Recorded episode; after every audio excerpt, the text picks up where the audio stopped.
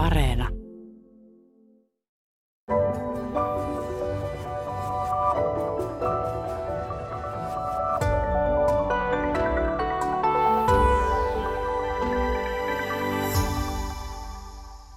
Tervehdys hyvät kuuntelijat ja tervetuloa Yle Radio yhteen Tampereen yliopiston opettaja ja nyt myös kirjailija Katja Keisala. Kiitos. Sekä Familiari ryn toiminnanjohtaja Elina Helmanen. Kiitoksia. Katja Keisala, sä kerrot ö, uudessa kirjassasi erään rakkaustarinan tämän toisen osapuolen suomalaisen naisen näkökulmasta. Ja alussa mies vaikuttaa tämän päähenkilön naisen silmissä unelmien täyttymykseltä. Mies on komea ja fiksu ja iloinen ja omistautuva. Ja mikään ei voi tulla naisen ja, ja tämän kuupalaisen poikaystävän, itse asiassa tulevan miehen ja, ja itse asiassa vielä tulevan ex-miehen väliin, mutta sitten tulee kuitenkin. Tulee tunkeileva suku, tulee rahavaikeuksia, tulee miehen vastuunpakoilua perheelämästä, tulee suurta yksinäisyyttä, tulee luottamuksen menetystä. Ja tässä sun kirjan nimi on Kuubalainen serenaadi unelmoiville naisille. Mitä sä haluat tällä otsikolla sanoa? Haluatko varoittaa kaikkia unelmoivia naisia turhista haavekuvista? Ei, kyllä mun mielestä unelmointi on ihan, ihan kivaa, ö, mutta tämä kirjan päähenkilö, hän, hän, hän kuvittelee asioita.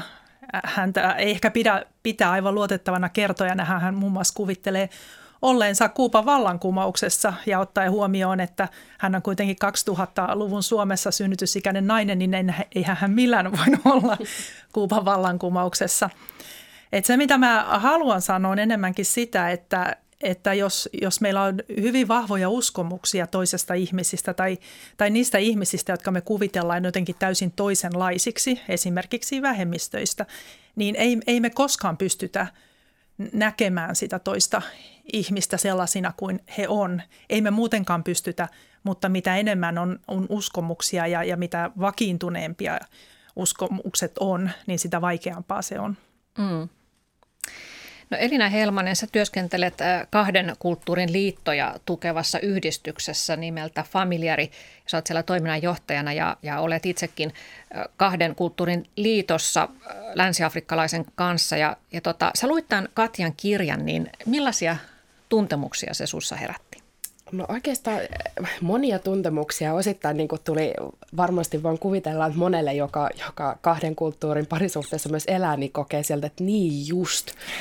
Et, et ihan samanlaisia niin kuin, tunteita voi niin kuin, rehellisesti myös sanoa, että itsekin oli sillä, että no näin on, just näin, että sellaista se välillä niin kuin, on tai että ei ymmärretä tai, tai muuta, mutta mutta mitä Katja tuossa oikeastaan sanoi, niin siitä, niistä uskomuksista ja ehkä niin kuin aika hyvin se, että miten, miten jos ei ehkä päästä irti niistä mielikuvista, että minkälainen toinen esimerkiksi stereotypisesti, tai tässä nyt oli se kuupalaiset, niin, niin on ja, ja jotenkin semmoista avoimuutta ja kohdata. Et mun mielestä se oli aika hyvin, hyvin tämmöinen niin kuin, ää, pitäytyy toisaalta tämä kertoja tässä, niin kuin, että no siinä omassa roolissa, että miksei, niin kuin, että oli helppo nähdä, että on vaikea ymmärtää joitain asioita, ja toinen on semmoinen. Ja jotenkin mun mielestä siitä se semmoinen kommunikaatio, jos mä nyt ajattelisin, niin on ehkä, että eh, ymmärtäminen, ehkä kuunteleminen, niin jotenkin tuntui puuttuvan. Mutta se oli mun mielestä jotenkin helpottava myös, helpottava voi olla joillekin, jotka,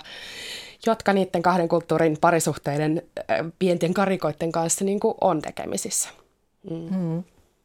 Katja Keisala, sulla on tosi elämässäkin äh, takana avioliitto kuupalaisen miehen kanssa ja tässä romaanissa tämä pari erosi, koska he elivät eri todellisuuksissa ja nämä todellisuudet eivät oikeastaan kohdanneet toistensa kanssa, niin oliko tämä sama syy takana myös sun tosielämän eroon kuubalaisesta miehestä? En mä ehkä kuvaisi sitä ihan tollakaan tavalla. Et mulla, mulla on siis tosielämässä, mulla on kaksi lasta kuupalaisen miehen kanssa, joka on mun ex-mies ja myöskin suomalainen mies tällä hetkellä, että hän on jo suomalainen mies. Ja, ja sitten mulla on vielä kolmaskin lapsi, joka on ihan suomalaisen miehen kanssa. Ja kummastakin miehestä mä oon eronnut samasta syystä. Ja se on se syy, että he ei ole ollut kiinnostuneita lapsistaan ja lasten kasvatuksesta. Eivätkä he ole halunnut ottaa, ottaa sitä semmoista arkipäivän vastuuta siitä elämästä ja lapsista. Mm. Että se ei ole kansallisuudesta kiinni. No ei, sepä olisikin kiva, että vaan kuupa, kuupalaisilla on tämmöisiä sukupuolirooleja. Mm. Joo, mutta joka tapauksessa niin tunnet äh, sen alueen, mistä, mistä tuossa kirjassa kirjoitat, että on siinä on ku, paljon kuvauksia niin kuin kanssakäymisestä sen kuubalaisen suvun kanssa ja paljon yksityiskohtia äh, siitä kulttuurista vaikka et haluakaan. Mä tiedän, että sä et halua puhua sinänsä kulttuurista, koska se on niin vaikea määritelmä ja opetat myös yliopistossa monikulttuurisuutta, niin se ei ole ihan, ihan näin tota yksinkertainen juttu, että puhutaan kuubalaisesta kulttuurista. Se on mulle vaikea asia puhua suomalaisesta kulttuurista ja kuupalaisesta kulttuurista, koska se, se antaa semmoisen kuvan niin kuin olisi toisistaan erillään eläviä kulttuureita, jotka jotenkin omassa sfäärissään kehittyy. Ja, ja sitten myöskin se, että mi, miten ne vaikuttaa yksilöön, niin kuin yksilön olisi, olisi pakko – pakko ikään kuin noudattaa sitä omaa kulttuuria. Ja tähän on hirveän yksinkertaistettu kuva. Että mä mieluummin puhun kulttuurisista vaikutteista ja mm. se avaa sitä vähän. Me kaikki ollaan kehitytty niin kuin kaikenlaisten kulttuuristen vaikutteiden äh, ehdoilla tai, tai ja, ja meistä on tullut sen takia hyvin erilaisia. Jotkut näistä on siis hyvin kollektiivisia ja, ja jotkut liittyvät erilaisiin yhteisöihin. Mutta se, että sanotaan, että on kuupalainen kulttuuri ja suomalainen kulttuuri, niin se on mun näkemyksessä – vähän ongelmallinen ajattelu. Mm, kyllä. No, sulla on tässä kirjan alussa sitaatti Leena Kruunin kolme sokea miestä ja yksi näkevä essee kokoelmasta ja se menee näin, että Kuvittelemme katsovamme itsemme ulkopuolelle, mutta maailma, jonka havaitsemme, aika, jota elämme, on myös oman minämme luomus. Ja tämä on aika hyvä, hyvin kiteytetty sen, mitä sä tuossa alussa sanoitkin siitä, että, että miten me ei päästä irralleen siitä meidän oman pään sisäisestä todellisuudesta ja, ja nä, se, mitä me nähdään toinen, niin se kertoo itse asiassa enemmän meistä itsestämme kuin siitä toisesta. Joo, mä oon tota, muitakin Leena Kroonin kirjoituksia lukenut ja hän on hän kirjoittamasta mielenkiintoisesti havaitsemisesta. Ja, ja kysymys on tosiaan, että on siis tutkimustuloskin, että me ei pystytä edes havaita mitään ilman, että meidän oman mielen sisältö vaikuttaa siihen. Puhumattakaan siitä me pystytään tekemään johtopäätöksiä tai, tai tulkitsemaan toisten ihmisten käyttäytymistä. Mm. Et mä, mä kyllä ajattelen, että se, että jos mä nyt – näkisin ihmisen ja kertoisin hänestä jotain, kuvaisin häntä, niin se, että millä tavalla mä häntä kuvaisin, niin kertoisi kyllä enemmän musta itsestäni kuin siitä toisesta ihmisestä. No voidaanko me sitten koskaan oikeastaan äh, mennä rehelliseltä pohjalta yhteen kenenkään kanssa, koska meidän pää on täynnä erilaisia odotuksia ja mielikuvia ja me tulkitaan sitä toista niin kuin meidän oman päämme mukaan. Mä, mä en oikein usko siihen. Kaikkea sitä toivoisi, että se olisi mahdollista, mutta kyllähän kun katsoo mitä tahansa avioliittoja, niin sitä tulee aika helposti vaikutelma, että heillä kummallakin on omassa päässään semmoinen kirjoitettu semmoinen näytelmä, ja sitten he vaatii sitä toista osapuolta näyttelemään sen roolin, minkä he itse on kirjoittanut siihen näytelmään sille toiselle osapuolelle. Ja sitten kun sillä toisella osapuolella on taas se oma näytelmä, niin he ei tietysti suostu näyttelemään sitä roolia, mitä se toinen osapuoli haluaa heidän näyttelevän. Ja sitten koko ajan – on kinaamista. No, voi olla, että jossain on semmoisia rauhallisia, mukavia, tasapainoisia avioliittoja, mutta ei mun lähipiirissäni. Mitä sä sanot Elina tähän?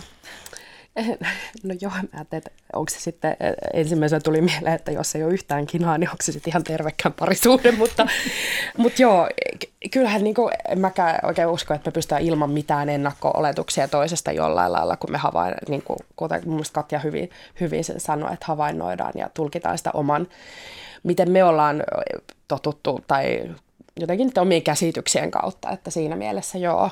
Mä niin tuohon kulttuuriin, että, että ei ole, mä olen samaa mieltä, että ei ole mitään yhtä ainutta kuubalaista tai suomalaista tai muusta kulttuuria, mä mietin, että että varmaan on tiettyjä, jotka ehkä saattaa enemmän yhdistää tai mitä ympäristössä niin kuin enemmän on, mitä sitten jokainen on ottanut sitten omaan itsensä ja oman identiteettiin, että onko sitä jotain, jotain yhdistäviä tekijöitä sitten sillä lailla, mutta mitään yhtä tiettyä, niin en mäkään oikein siihen, mm. siihen sillä tavalla niin kuin, Joo. usko. Mutta kun puhutaan näistä, että mitä mielikuvia me liitetään siihen toiseen, niin, niin tuota, voisi kuitenkin ajatella, että se, että toinen tulee sieltä vierasta maasta, toisesta todellisuudesta, että ei ole jaettu sitä elämää samanlaisissa olosuhteissa, että se kuitenkin tekee siihen vähän semmoisen ekstra kierteen vielä näihin odotuksia ja kenties vääristää sitä, sitä tilannetta. Toisaalta sitten Katja Keisala tässä on kirjassa tämä päähenkilö tuo esille sen, että – että äh, hän ja sitten tämä kuupalainen mies, niin he eivät halunneet kuulla näistä kulttuurieroista, että ihmiset niin kuin varoittelivat, että hei, että eihän toi, teillä on nyt semmoiset kulttuurierot, että ei voi tulla mitään tuosta.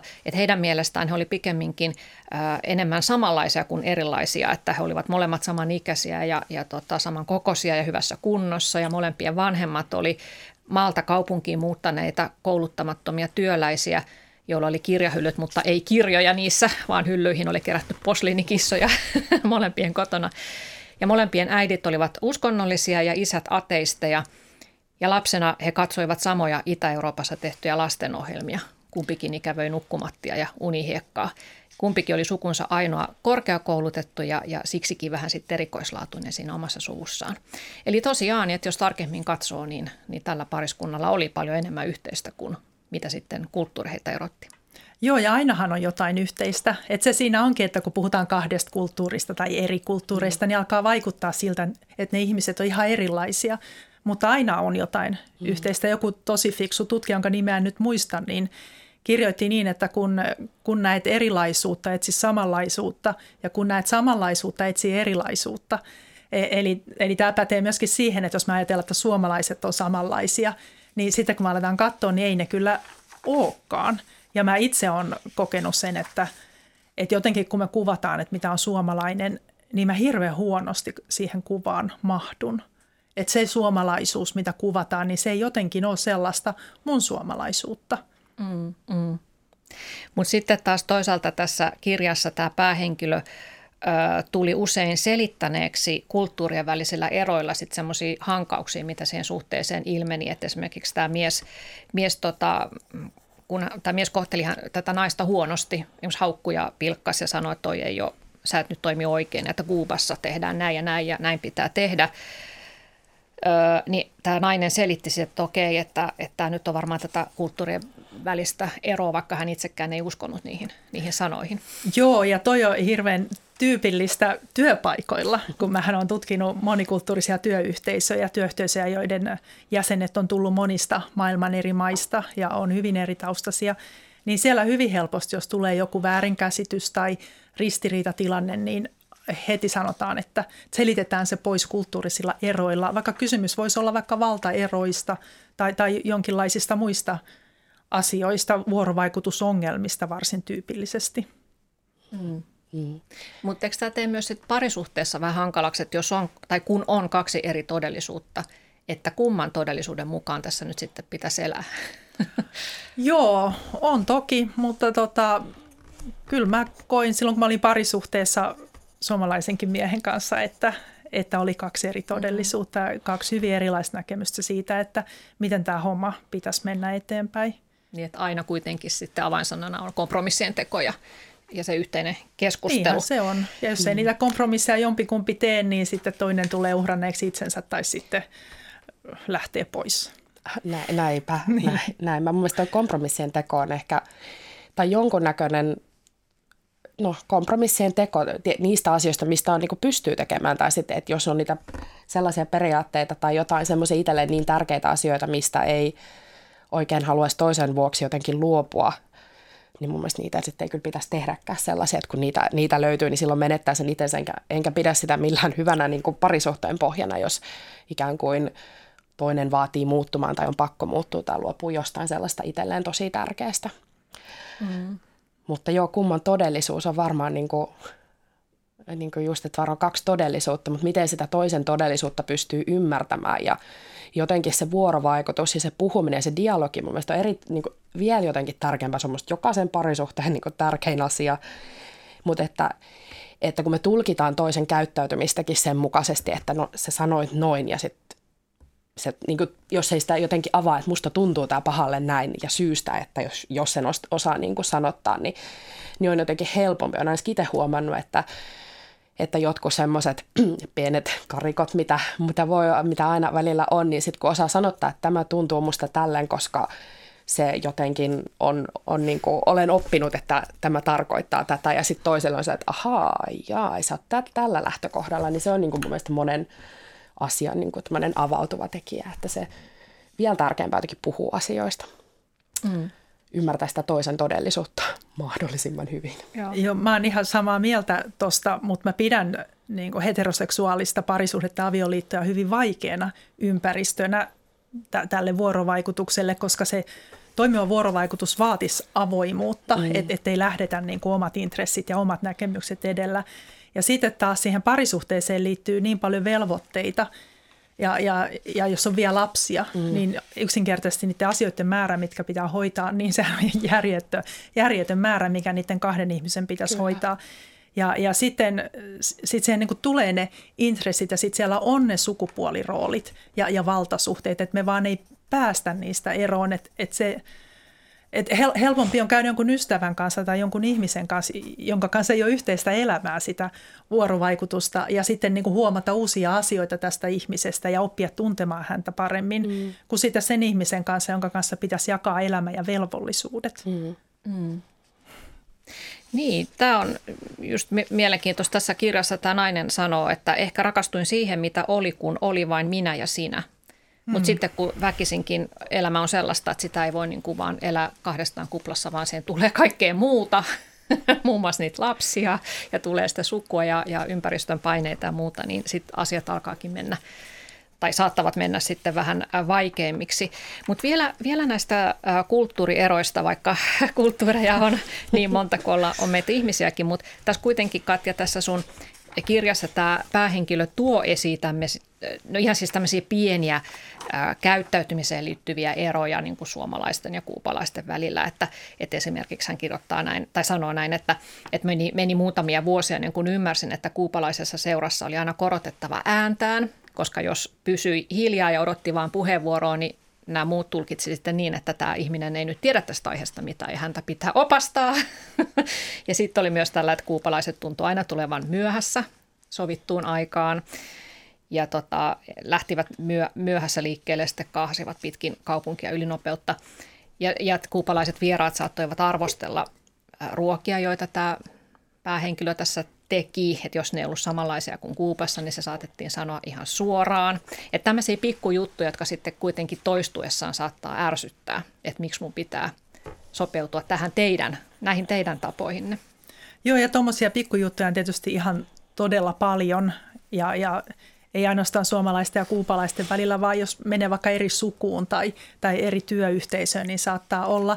Mutta noin, mitä sä sanoit, niin ne on kyllä mun ihan omi kokemuksia, enkä mä olisi niitä muuten kirjoittanutkaan, jos se, mä olisin mm. itse, itse tiennyt. Ja mä tietysti, kun on tutkinut vuorovaikutusta, niin on huomannut, että, että suomalaisilla on sellainen jonkinlainen, jonkinlainen niin tyypillinen tapa, tietysti on paljon erilaisia tapoja, mutta kuitenkin se, että kun me ollaan yhdessä, niin meidän vuorovaikutustilanteet näyttäisi menevän tietyllä tavalla ja se, se tapa poikkeaa melkein kaikista muista tavoista, mitä maailmassa on. Tosin mun japanilaiset opiskelijat on sanonut, että Suomessa on helppo olla, että, että he hyvin ymmärtää, miten täällä toimitaan. Ja, ja esimerkkinä tässä nyt on se, että, että, että tota noin, Tämäkin on siis tosi tarina. Mun eräs kuupalainen ystäväni sanoi, että suomalaiset on niin epäystävällisiä, että, että kun hän esimerkiksi kadulla käveli ja näki ystäviä ja he jäi juttelemaan, niin ihmiset vaan meni töykeästi ohi ja vähän niin kuin töniki heitä. Ja sitten mä kysyin, että no mihin te jäitte juttelemaan, niin he oli jäänyt juttelemaan porukalla keskelle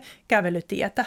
Ja, ja, ja mun niin näkemyksen mukaan suomalaiset mieluummin, jos ne menee juttelemaan, niin ne menee siihen viereen. Eli meillä on niin kuin paljon semmoista, että me vältetään kontaktia, mm. että meidän niin kuin, ä, tilanteet ja vuorovaikutus, niin se, se menee sillä tavalla, että me annetaan tilaa muille ihmisille. Että se on se huomaavaisuuden muoto, että mä annan sulle tilaa ja mä väistän sua.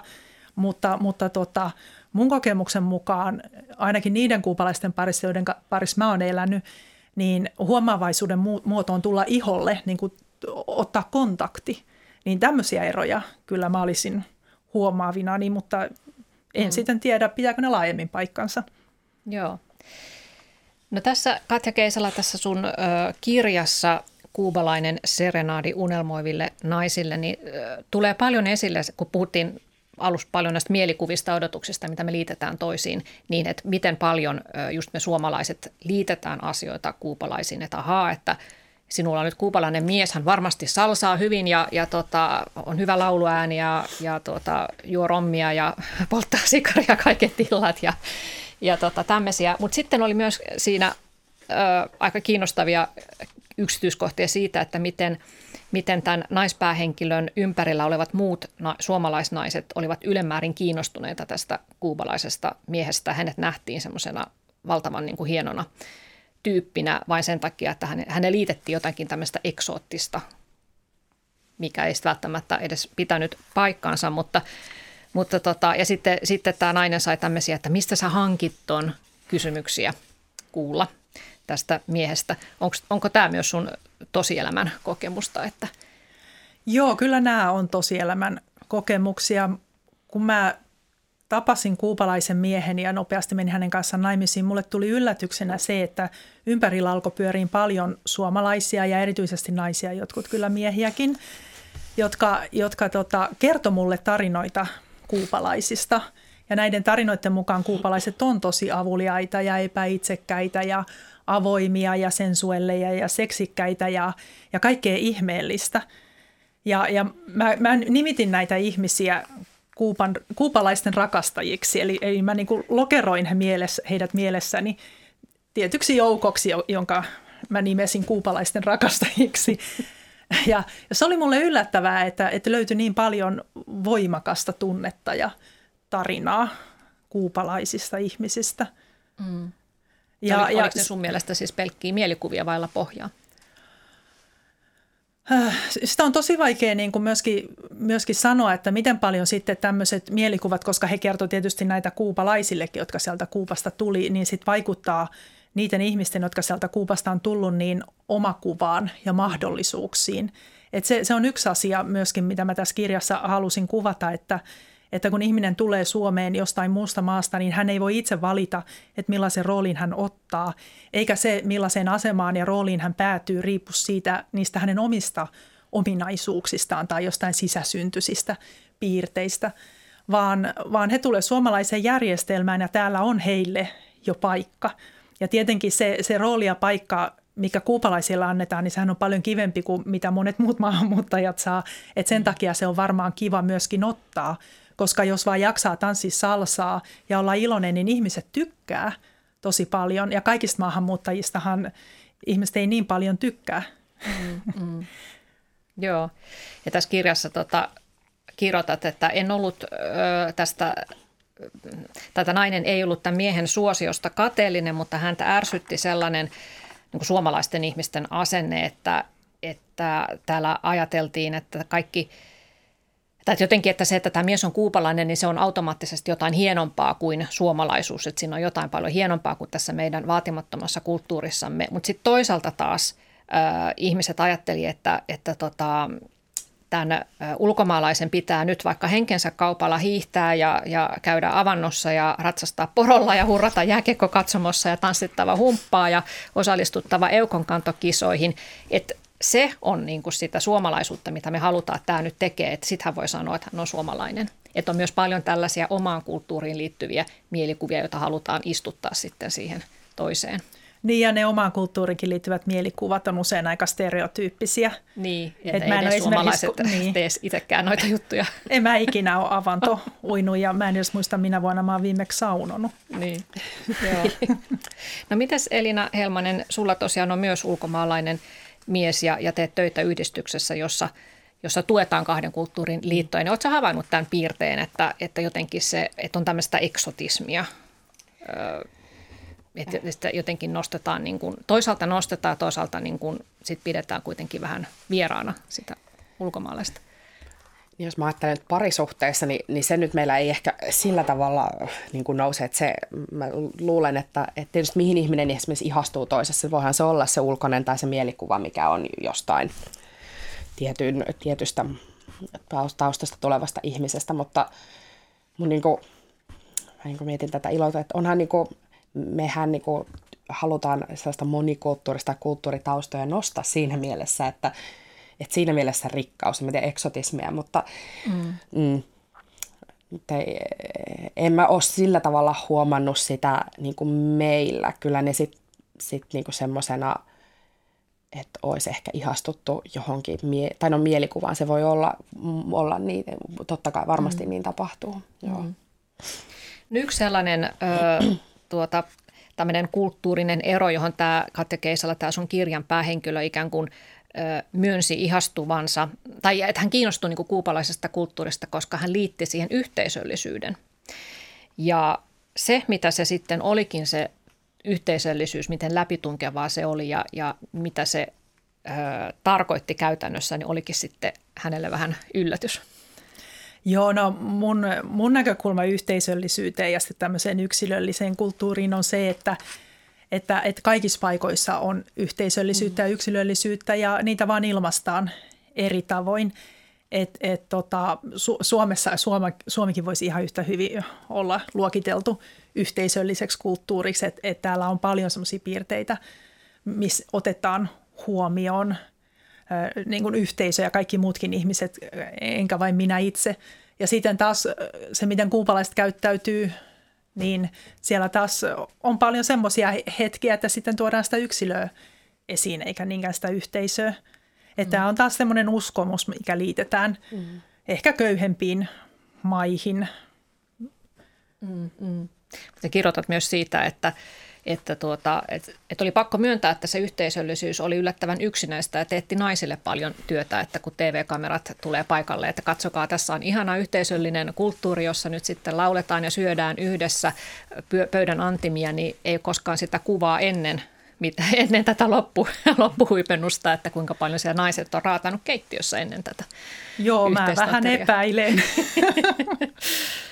Joo. No tähän yhteisöllisyyteen liittyy tietysti myös siitä, että se käsitys siitä, että ketkä siihen yhteisöön kuuluvat ja mikä on, mitä tarkoitetaan suvulla ja perheellä ja kenestä kaikista pitää pitää huolta, niin, niin miten erilaisia käsityksiä tästä voi olla ja mitä se voi käytännössä tarkoittaa parisuhteessa, kun ilmenee, että, että puolisolla saattaakin olla ihan erilainen käsitys siitä, että kenestä kaikista pitää yhteisöllisyyden nimissä pitää huolta. Niin, no aika varmaan monella semmoisen, missä puolisolla voi olla sitten se perhe onkin jotain aivan muuta, mitä on ehkä itse tottunut pitämään, että se on se oma, ehkä vähän pienempi, mitä, mitä sillä puolisolla ja, ja sitten, tota, e, sitten pitääkin pitää sitä toisesta suvusta ja kaiken, kaikista, mitkä itse ehkä määrittelisi ei niin läheiseksi suvuksi enää niin kuin oman, oman taustansa mukaan, niin se voi tuntua vähän... Ää, niin kuin, va, niin kuin siitä nousee sellaisia ristiriitoja ja tilanteita, että rahahan on yksi semmoinen, jos, jos puhutaan ihan taloudellista tukemisesta, mitä se monesti tietenkin on, niin, niin kyllä se parisuhteissa rasittaa, rasittaa sitten tilannetta ja miten, miten ymmärtää sitä toisen, toisen erilaista käsitystä ja kenestä pitää pitää huolta, kun se ei oikein kohtaa. Mutta ne mm. Mm, ja sitten pitää ottaa huomioon myöskin se, että jos puoliso on tullut toisesta maasta ja se on tullut jostain köyhästä mm. maasta, niin siellä voi olla todella suurta avun tarvetta. Kyllä. Siellä voi olla niin kamalia tilanteita, että et totta kai tekee, tekee mm. mieli ja haluaa, haluaa auttaa, jos suinkin voi. Ja silloin tämä suomalainen elämäntapa, vaikka se olisikin vähän vaatimattomampaa suomalaisen mittapuun mm. mukaan, mm. niin, niin se, se on kuin toinen todellisuus. Se vaan on. Et se vaikuttaa aina siltä, että kyllä me aina jotenkin saadaan ne rahat kokoon, mitä joku mm. ihminen tarvitsee vaikka johonkin leikkaukseensa tai koulutukseensa tai johonkin tosi tärkeäseen asiaan, mitä hän ei saa, jos ei sitä apua tule. Mm.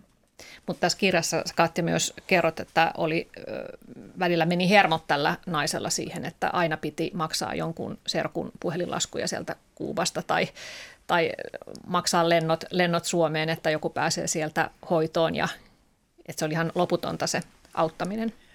Joo, ja tällä päähenkilöllä ehkä meni hermot siihen, että ne kuupalaiset ei ollutkaan niin vaatimattomia ihmisiä kuin hän oli luullut, eikä ne tyytynytkään semmoisiin pieniin vaatimattomiin asioihin, että loppujen lopuksi sen kuupalaisen suvun elämäntapa ehkä vaikutti jopa paremmalta kuin hänen itsensä. Mm. Joo. No Suomessa solmitaan vuosittain noin 3000 kahden kulttuurin avioliittoa ja, ja vuosittain noin 900 paria eroa näistä kansainvälisistä liitoista. Eli eroprosentti on aika korkea, että jos katsotaan ihan kaikkia Suomessa tapahtuvia avioeroja, niin kahden kulttuurin liitot kattavat niistä 14 prosenttia. Mitä tuota arvelette syyksi tälle korkealle prosentille? Tässä on nyt puhuttu näistä, että mielikuvat voivat pettää, ne voivat tietysti pettää kenen kanssa tahansa, mutta mitä, mitä semmoisia erityisiä asioita näihin kahden kulttuuriliittoihin liittyy, että tuota, eroprosentti on näinkin korkea? Saat, teillä on teidän yhdistyksessä, Elina Helmanen, on myös tämmöisiä vertaistukiryhmiä ja on myös eroneuvontaa ja sinulla on ehkä tästä myös konkreettista tietoa. Joo, no varmaan monia syitä toki, mutta että mitä nyt, mikä nyt tulee mieleen tässä, mitä ei ole vielä ehkä tullut esille, on se niin paljon, että miten tämä maahan muuttanut puoliso esimerkiksi tänne pystyy siihen integroitumaan. Mä en, yhteiskuntaan tai pääsee mukaan, että, että toisellahan on niin kuin, saattaa olla ne heikommat tukiverkostot, jos ei ole täällä aikaisemmin, että miten saa sen oman ystäväpiirin tai, tai niitä pidettyä tai, tai rasismi- ja syrjinnän kokemukset voi olla sellaisia, mitkä sitä rasittaa tai aiheuttaa sitten sellaista, että ei, ei niin pääse siihen ikään kuin, tai alussa sitten kun muuttaa, että jos ei pääsekään esimerkiksi työhön tai työllistymään tai jotenkin kantamaan siitä perheestä myös sitä vastuuta esimerkiksi taloudellisesti tai muuten, ja jos on käsitys esimerkiksi toisenlaisesta, kenen perheessä pitäisi huolehtia näistä asioista, niin se voi olla sitten taas niin kuin mielenterveydellekin semmoinen niin kuin taakka, plus että yleensä siinä parisuhteen alkuvaiheessa, kun muutetaan, muutetaan niin kuin Suomeen tai toinen muuttaa Suomeen tai miten, miten kukakin muuttaa, niin, niin sit se voi olla tämmöinen epätasapaino myös siinä niin kuin puolisoiden välissä, jos toinen joutuu kantamaan esimerkiksi enemmän taakkaa siitä perheen elättämisestä ja tällaista, ja mikä tietenkin vaikuttaa sit siihen dynamiikkaan keskenään, että mm. sellaiset. Mutta että ää, sitten no, tämä just, että miten, miten ymmärretään sitä toista. Minun piti aikaisemmin sanoa, että kulttuurin niin kuin, että varmaan on helppoa syyttää, että kun se on semmoisesta kulttuurista, niin sen takia tämä esimerkiksi toimii. Että se on myös helppo syy, no, en mä usko, että ihmiset nyt niin helposti eroaa, mutta että myös mennä siihen, että jos sinne dialogia tai vuoropuhelua ei ole takana, niin sitten no, nämä on nämä kulttuurit, mitkä vaan niin kuin, ei, me ei vaan näitä saada. Mm, mm. Mut, no entäs sitten se, että ö, saattaa olla erilainen tasa-arvokäsitys? Kuinka paljon tästä puhutaan esimerkiksi teidän vertaistukiryhmissä? No siis totta kai erilaiset ö, tasa-arvokäsitykset ihan varmaankin siitä naisen tai miehen tai rooleista niin kuin missä tahansa parisuhteessa aiheuttaa, mutta totta kai jos tulee, tulee vielä, missä jotenkin ajatellaan, että erot on selkeimmät, niin, niin ne saattaa olla, olla tota, kyllä semmoisia hankaa vähän Niin, hankaa, niin. miten, miten kotityöt jakautuu tai, tai näet, mitkä ne odotukset on. Ja, mm. Mm, kyllä, kyllähän ne nyt tietysti hankaa mitä tahansa, jos toinen, toisen, toisen odotukset ei kohtaa sitä Joo. omaa. No miten sä Katja Keisala näet taas erilaiset tasa-arvokäsitykset, että kuinka iso syy se saattaa olla siellä erojen taustalla? Mun mielestä se on iso syy kaikkien erojen mm. taustalla. Suomessakin puhutaan tästä naisten tekemästä, tekemästä metatyöstä. Mm. Et mulla on ollut kyllä ihan erilaiset tasa-arvokäsitykset kaikissa suhteissa. et, et se, se, kun me puhutaan tämmöisestä miesten ja naisten eriarvoisuudesta, niin, niin se tietysti ilmenee eri paikoissa eri tavoin. Et, et tota, mullekin välillä tuli sellaisia kysymyksiä eron jälkeen, että joo, oli varmaan hankala erä semmoisessa parisuhteessa, kun mies on tämmöisestä machokulttuurista. Ja sitten se oli mun mielestä aika huvittavaa, koska kyllä mun mielestä Suomessakin on machokulttuuri. Se on vaan hyvin erilainen kuin kuupalainen machokulttuuri, ja sitä mä myöskin tuossa jonkin verran niin tuon esiin tuossa mun kirjassani. Ja, mm. ja se taas, että mikä, jos on niin pakko valita se puoliso, jos on heteroseksuaalinen nainen, niin jostain machokulttuurista – niin, niin sittenhän sitä voi niin kuin ajatella, että samaa tavaraa eri paketissa, jos se paketti näyttää paremmalta, niin ottaisin sitten sen. No miten sä tuota, luonnehtisit sitä kuubalaista matsokulttuuria versus suomalainen matsokulttuuri? Öö, no joo, tätä mulla on selitetty, mä sitä muutamaltakin mieheltä kysynyt, niin Kuupassa miehen on esimerkiksi näytettävä niin hyvältä, että nainen aina niin kuin haluaa häntä, että nainen haluaa olla hänen kanssaan – Ja, ja tota, no mitähän muuta. Tämä, tämä olisi ehkä tärkein, mutta sitten kyllä siinä varmaan jotain käytöstapoja ja muuta tämmöistä, tämmöistä on. Ja, ja sitten tota, jos mä ajattelen niin kuin suomalaista matsokulttuuria, niin eikö se sitten ole tämmöistä äijäilykulttuuria, mm. että et tota, kasvatan keskikehoa ja syön makkaraa ja juon kaljaa. Et jos me niin verrataan näitä, niin kyllä mä tiedän, että mihin suuntaan mun katse lähtee Aika muista stereotypiaa tuli kyllä nyt. niin, niin. Makkaraa Voisi suomalaista matsokulttuuria olla muutakin. Nykyään on, on tämmöiset niin kuin maratonia juoksevat mm. ihmejohtajamiehet ja tämän tyyppiset mm. matsot myöskin. Se on mm, totta. Mm. Joo. No tota, miksi nämä liitot päättyy niin paljolti ero, eroihin, niin tosiaan varmasti siis on, on iso tekijä just mitä sä Kielena puhuit tästä ympäristön asenteesta, että miten puoliso sopeutuu tänne. Öö, tuota, Diakonia ammattikorkeakoulussa pari vuotta sitten tehtiin tämmöinen kyselytutkimus kahden kulttuurin liitossa eläville ja tuota, sieltä tuli ilmi just tämä, että suurin haaste, mitä he kokee sille suhteelle on se nimenomaan yhteiskunnan asettamat paineet mm. ja negatiiviset asenteet. Että itse asiassa kulttuurieroja nämä haastateltavat eivät kokeneet kovinkaan merkittäviksi haasteiksi, vaan ne koettiin olevan myös parisuhteen voimavaroja. Mm jos tämä edellytti sitä, että, että siinä suhteessa on semmoista yhteisten pelisääntöjen luomista ja avointa keskustelua. Ja on myös tehty perheparometri, jonka, jonka johtopäätös oli, että kahden kulttuurin liitoissa elävät ovat yhtä tyytyväisiä liittoihinsa kuin suomalaisparit keskimäärin ovat, mutta sekin taas edellytti sitten se, se että kotoutuminen on edistynyt ja, ja, ja, ja tota, se sopeutuminen yhteiskuntaan on toiminut. No, miten sitä sopeutumista sitten voisi edistää, niin, niin tietysti nämä asenteet, mitä tässä ympärillä on, niin, niin on ihan selvä, selvä, että ne vaikuttaa. Minkälaisia ennakkoluuloja te itse olette kohdannut tai asenteita ympäristöstä suhteessa teidän ulkomaalaisiin puolisoihin? Ja on, onko ne ollut sellaisia, että ne on jotenkin tota, vaikuttanut jopa siihen suhteeseen jotenkin? No jos mä aloitan, niin mä olin tosi yllättynyt, kuinka hyvin ne suomalaiset ihmiset, kenen kanssa mä olin tekemisissä, otti vastaan mun kuupalaisen puolisoni ja muutenkin hän, hän oli ja on paljon suositumpi ihminen täällä Suomessa kuin minä ja meillä on paljon enemmän ystäviä varmasti.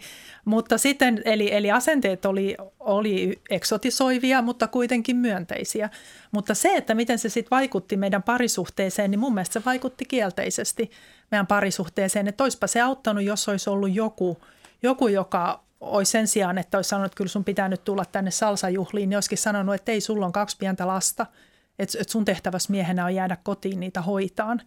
Niin, mm. niin tämä, tämä olisi auttanut enemmän, että, että myönteisetkin asenteet niin mm. saattaa sitten vaikuttaa kielteisesti. Mm. Joo, no mulla, niin ei, no en mä tiedä, ehkä ei niin paljon positiivista, mutta mieheni on eri, eri uskontoa edustava, joka sitten on – tietysti antanut sellaisia mielikuvia, pelkoja joidenkin puolesta, että no sitten sinä muutut sellaiseksi ja jotenkin on ollut ehkä vaikea itse ymmärtää ainakin sitä, että miten, miten tässä nyt yhtäkkiä muuttuisikaan, vaikka toinen olisikin hyvin erilaisesta ja siitä lähtökohdasta. Että ikään kuin nähdään, että toisen taustan vuoksi sinä muutut pakosti.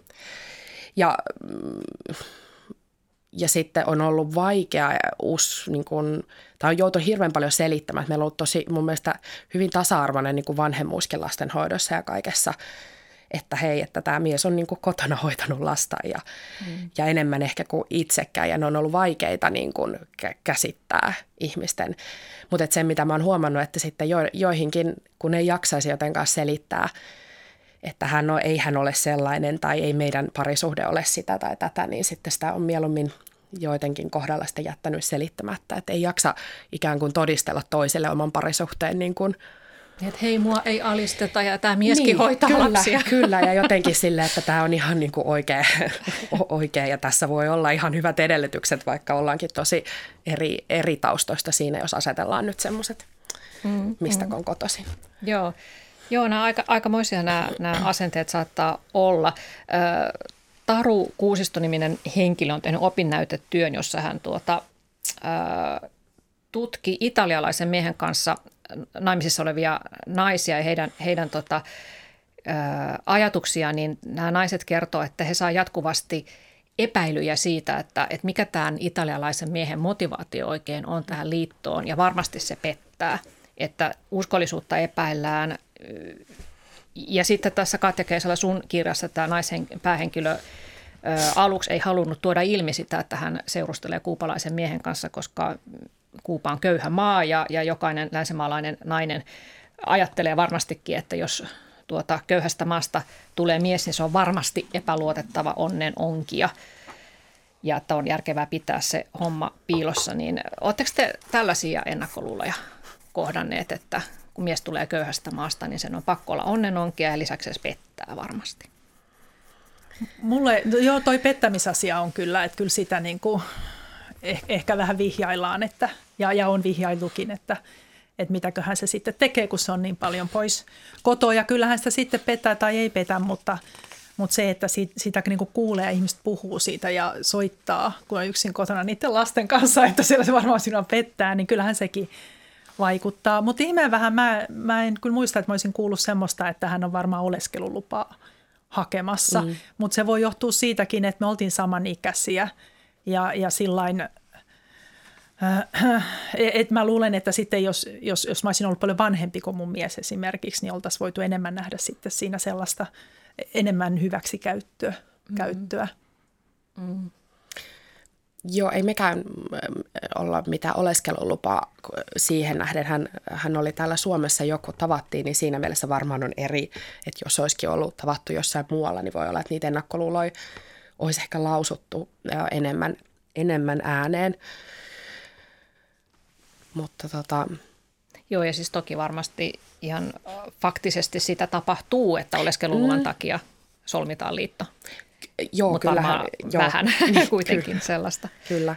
Mutta sitä on vähän vaikea sanoa, että mitä se on se ihastuminen ja mitä se on mm. se rakastuminen. Että jos on kova tarve rakastua, rakastua jonkin tyyppiseen ihmiseen, vaikka suomalaiseen naiseen tai suomalaiseen mieheen sen takia, että Suomessa olisi aika hyvä asua, niin niin kyllähän se rakastumisen ja ihastumisen tunne voi silti olla ikään kuin aito, vaikka, vaikka siinä onkin. Mm. Ja, ja kyllä mä oon huomannut, että sellaisia ystäviä, jotka, jotka on niin kuin avioliittoonkin mennyt, niin heillä aina, ennen kuin he on sen puolison löytänyt, niin heillä on aina ollut joku tarve sille suhteelle. Että he on niin kuin tietoisesti etsinyt jotain suhdetta, koska he ei vaikka halua olla yksin tai he haluaa ostaa talon miehen tai naisen kanssa tai jotain muuta. Että eihän se niin kuin ihastuminen ja rakastuminen ole täysin erossa – niistä olosuhteista ja niistä omista tarpeista. Mm. Mm. Aivan, ja sitten joskus tietysti ihminen niin kuin haluaa rakastua, ja, ja koska siellä taustalla on, on tuota ihan järkeviä muita motiiveja, mutta sitten, no, tätähän tapahtuu tietysti ö, minkä kulttuurien kanssa tahansa, että, että sitten tota, ne motiivit saattavat siinä muuttuakin matkan varrella, ja se pohja ei perus niin kuin pidä. Niin, ja mun piti vielä tuosta pettämisestä, en äsken muistanut, että mikä se toinen aihe oli, mutta sanoa, että pettäminenkin on varmaan semmoinen, mikä liitetään joihinkin jotenkin, että siellä luonnollisemmin tapahtuu, mutta kyllähän meillä nyt Suomessakin aika paljon täällä parisuhteissa petetään, mutta ehkä se ei ole täällä niin hyväksyttävämpää puhua, tai jotenkin me ei puhuta siitä niin avoimesti, että niitä sivusuhteita saattaa olla. Että... Ei Suomessa. Kukaan ei Suomessa, mutta sitten kun kysytään, eivät niitä petä, ne ovat niitä ulkomaalaisia. Suomalaiset vaan hiihtävät ja käyvät avannossa niin. heippaasti. niin. Joo, täällä ei puhuta siitä avoimesti, mutta sitten aina kun on joku iltapäivälehden tämmöinen anonyymi mm. kysely, että on kyselty, että oletko viimeisen vuoden aikana pettänyt, niin se on yllättävän korkeita lukuja sieltä tulee sitten. Mm. Näinpä, fiksu kollega, niin kun juteltiin tästä aiheesta itse asiassa kirjan pohjalta, kun sieltä sitten se tuli, tuli jotenkin sieltä sivu, tai e- esille, niin, niin hän fiksusti jotenkin sanoi, että se on vain eri tavalla, miten on totuttu yhteiskunnassa puhumaan tai hyväksymään se asia ja jotenkin keskustelemaan, että mm. se mutta tässä Katja Keisala, tässä sun kirjassa, niin tämä kuupalainen mieshän sitten oikeastaan ei ole luottamuksen arvoinen. Et siinä mielessä Joo, tällainen mutta eihän hän varsinaisesti pettänyt, että siellä paljastuu mm. yllätyksiä ajoilta, jolloin he eivät olleet olleet yhdessä. Niin, hän ei ollut kertonut ihan kaikkea, ei mutta ei, ei paljasteta ihan, mitä siinä sitten tapahtuu. No tilastojen mukaan niin suomalaiset miehet menevät useammin ulkomaalaisen kanssa naimisiin kuin mitä naiset menevät miehen kanssa. Ja, ja suomalaisten miesten ö, aviopuolisot tulevat yleisimmin Taimasta, Venäjältä, Virosta ja Kiinasta. Ja suomalaisten naisten ö, ulkomaalaiset puolisot tulevat puolestaan yleisimmin ö, Britanniasta, Turkista, Yhdysvalloista, Ruotsista ja Saksasta. Ja sitten on myös tilastoitu, että eniten eroja oli liitoissa, joissa Suomessa syntyneen miehen puoliso on syntynyt Neuvostoliitossa, Ruotsissa tai Taimaassa ja suomalaiset naiset eroavat yleisimmin Ruotsissa, Turkissa ja Marokossa syntyneistä miehistä. Tällaisella tiedolla ei varmaan tee yhtään mitään, mutta onhan nämä ihan, ihan tota, mielenkiintoisia. Elina Helmanen, sä toimit tosiaan Familiari-yhdistyksessä toiminnan johtajana. Kerro vähän, että mitä tämä, mikä tämä yhdistys on ja mikä teidän ikään kuin missio on? Missio, no, no me toivotaan kahden kulttuurin perheiden niin hyvinvoinnin hyvinvoinnin edistäjänä ja semmoista ennaltaehkäisenä ja, ja tuotetaan tietoa ja materiaalia siitä, että mitä, mitä, mitä se kun kahdesta eri taustasta oleva tai puolisot tulee ja, ja, ja jos tulee lapsia, että mitä sitten kun kasvatetaan tai lasten kasvatukseen liittyen siihen vanhemmuuteen tai siihen lapsen identiteettiin ja monikielisyyteen niin kuin voi, miten sitä tukea ja ottaa huomioon. Mutta yhtä lailla sitten myöskin se mm, tavallaan se rikkaus siinä, että ne kulttuurit tai eri taustat on, on myös se rikkaus, niin sitäkin me halutaan tuoda esiin sen lisäksi, että sitten kun on niitä kriisihetkiä. Mutta että myös sitten tehdään töitä kotoutumisen, kotoutumisen parissa, että, että olisi niin kuin helpompi tähän suomalaiseen yhteiskuntaan ja suomalaisen yhteiskunnan myös ottaa helpommin vastaan, olla avoimempi. Että ei myöskään niin, että se, joka, se kuka tänne muuttaa, niin jotenkin sopeutuu myös, miten se suomalainen yhteiskunta öö, pystyy muuttumaan tällaiseen, kun meitä on hyvin moninaisia täällä.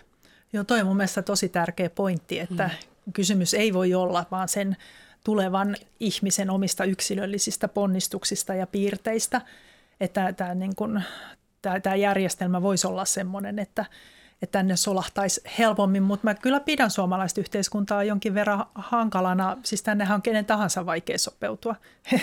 vaikka, vaikka on ihan syntyperäinen suomea puhuva valkoinen suomalainenkin, niin joutuu hakemaan paikkaansa ja vaikea päästä sisään. Mm, ja kova kilpailu. Niin, niin. Mm. No sä oot Katja Keisala tosiaan teet monikulttuurisessa työtä työyhteisöissä ja oot yliopistossa opetat sitä, niin, niin millaisia, tota, jos puhutaan näistä mielikuvista vielä, niin miten sä näet, että myös työpaikoilla nämä mielikuvat ö, ulkomaalaisista vaikuttaa siihen, että miten heidät otetaan vastaan? Ja voisiko niistä opeista sitten jotakin siirtää tähän parisuhdeosastolle? Kyllä se mun mielestä aika, aika samanlaista on joka paikassa, että – No, no ensinnäkin, jos puhutaan työpaikoista, niin työpaikoille on vaikea päästä, jos, jos on äh, sellainen sukunimi, joka ei, ei perustu suomalaiseen luontoon, niin kuin Jokinen, Mäkinen, Mäntyne, mm. nämä, tämän tyyppiset, että et, tota, siinä on ihan selkeästi syrjintää. Ja, ja sitten se, että, että kun siellä työpaikalla sitten on ja sinne on päässyt, niin hirveän helposti jää, jää sinne vähän niin kuin ulkorajalle – ja, ja tota, ei ole keskustelua, ei ole sellaista perehdytystä, että joku ihan oikeasti kertoisi, että mikä sun rooli odotetaan olevan ja mitä, miten sun pitäisi täällä meidän muiden kanssa olla ja mitä me sulta odotetaan. Ja, ja sitten taas toisinpäin, että tämmöinen keskustelu puuttuu. Ja, ja kai, kai se ongelma on, on siinä, että, että siinä, siinä kohtaa, kun me tavataan semmoinen ihminen, kun me ajatellaan, että hän on minusta erilainen, niin me hirveän vähän aletaan vuorovaikuttaa sellaisen ihmisen kanssa, kun juuri siinä kohtaa se olisi tärkeämpää, että vuorovaikutettaisiin tehokkaammin.